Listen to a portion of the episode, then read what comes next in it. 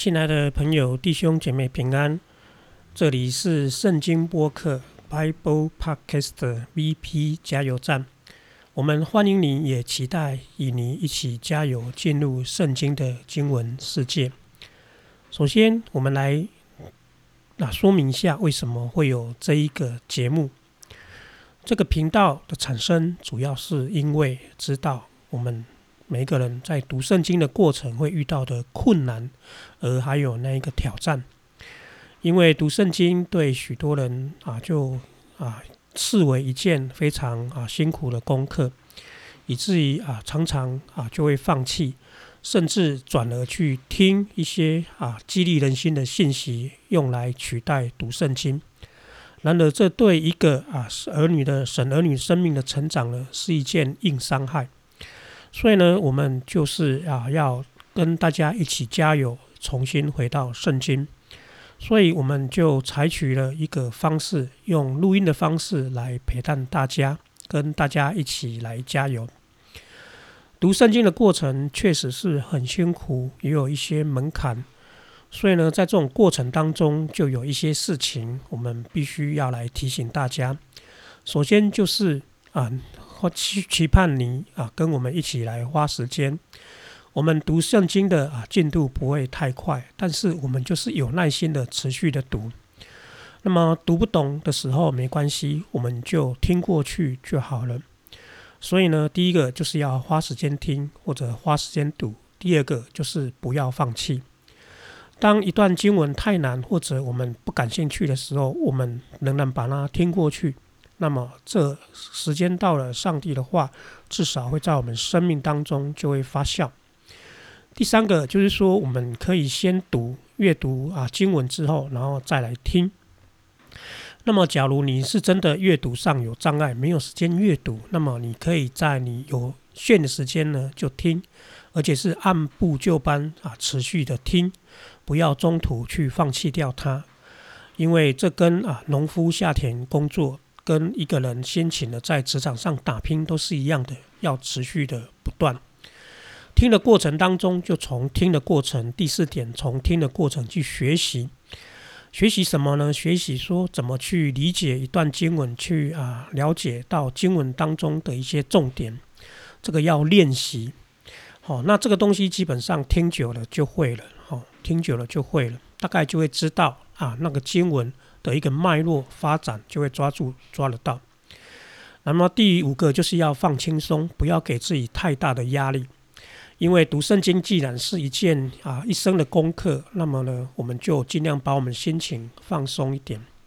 这种放松的过程呢，可以让一个人呢持续的走得更远更久。而接下来呢，我们就要讲说我们啊这一个频道，它在我们在读圣经的一个啊角度。大概是采取怎样的方式？首先，我们是从文学跟历史的角度来切入看一段圣经，因为经文既然在那里，它就是文字。那么，文字在表述的时候，一定有它表述的一个过程跟方法。而这个方法，我们就是用文学的角度来看这些经文是怎么铺排它所要讲的事情。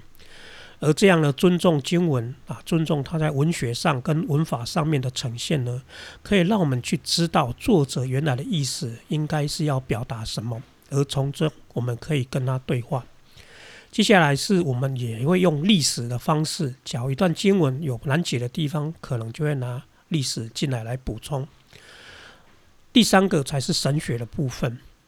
神学的部分呢，啊，不应当在读圣经的之前给他一个先神神学的前设前提，因为这样会限制到整个文字的一个发展。所以，我们是先从文学文字的本身、叙述的本身跟历史的本身，然后再推展出它中间要发展的神学的概念。所以呢，最后呢，啊，才会进入到所谓的信息。当我们读完一段文字呢，我们大概就知道这段文字要讲什么。那大概那段文字就会在我们的生命当中、内心当中画下一些刻痕，很像我们读一篇文章、读一个报道。你读完那个文章、那个报道，那个文章跟那个报道里面要表述的东西，一定会影响到你的想法，因此就会产生了信息。而这样的信息呢，啊，通常我们不直接给，大概呢就是在这种过程引大略的提到。因为呢，我们觉得上帝的话语既然是这么宝贵，他会亲自对我们个人说话。那么我们这个啊节目呢，也不取代主日的讲道，因为讲道呢是一种啊对信徒的需要所宣讲的信息。它呢啊最主要呢是要根据啊每一个地方堂会的不同，因此呢啊在台上的讲员会讲出啊一些啊他要带出的方向。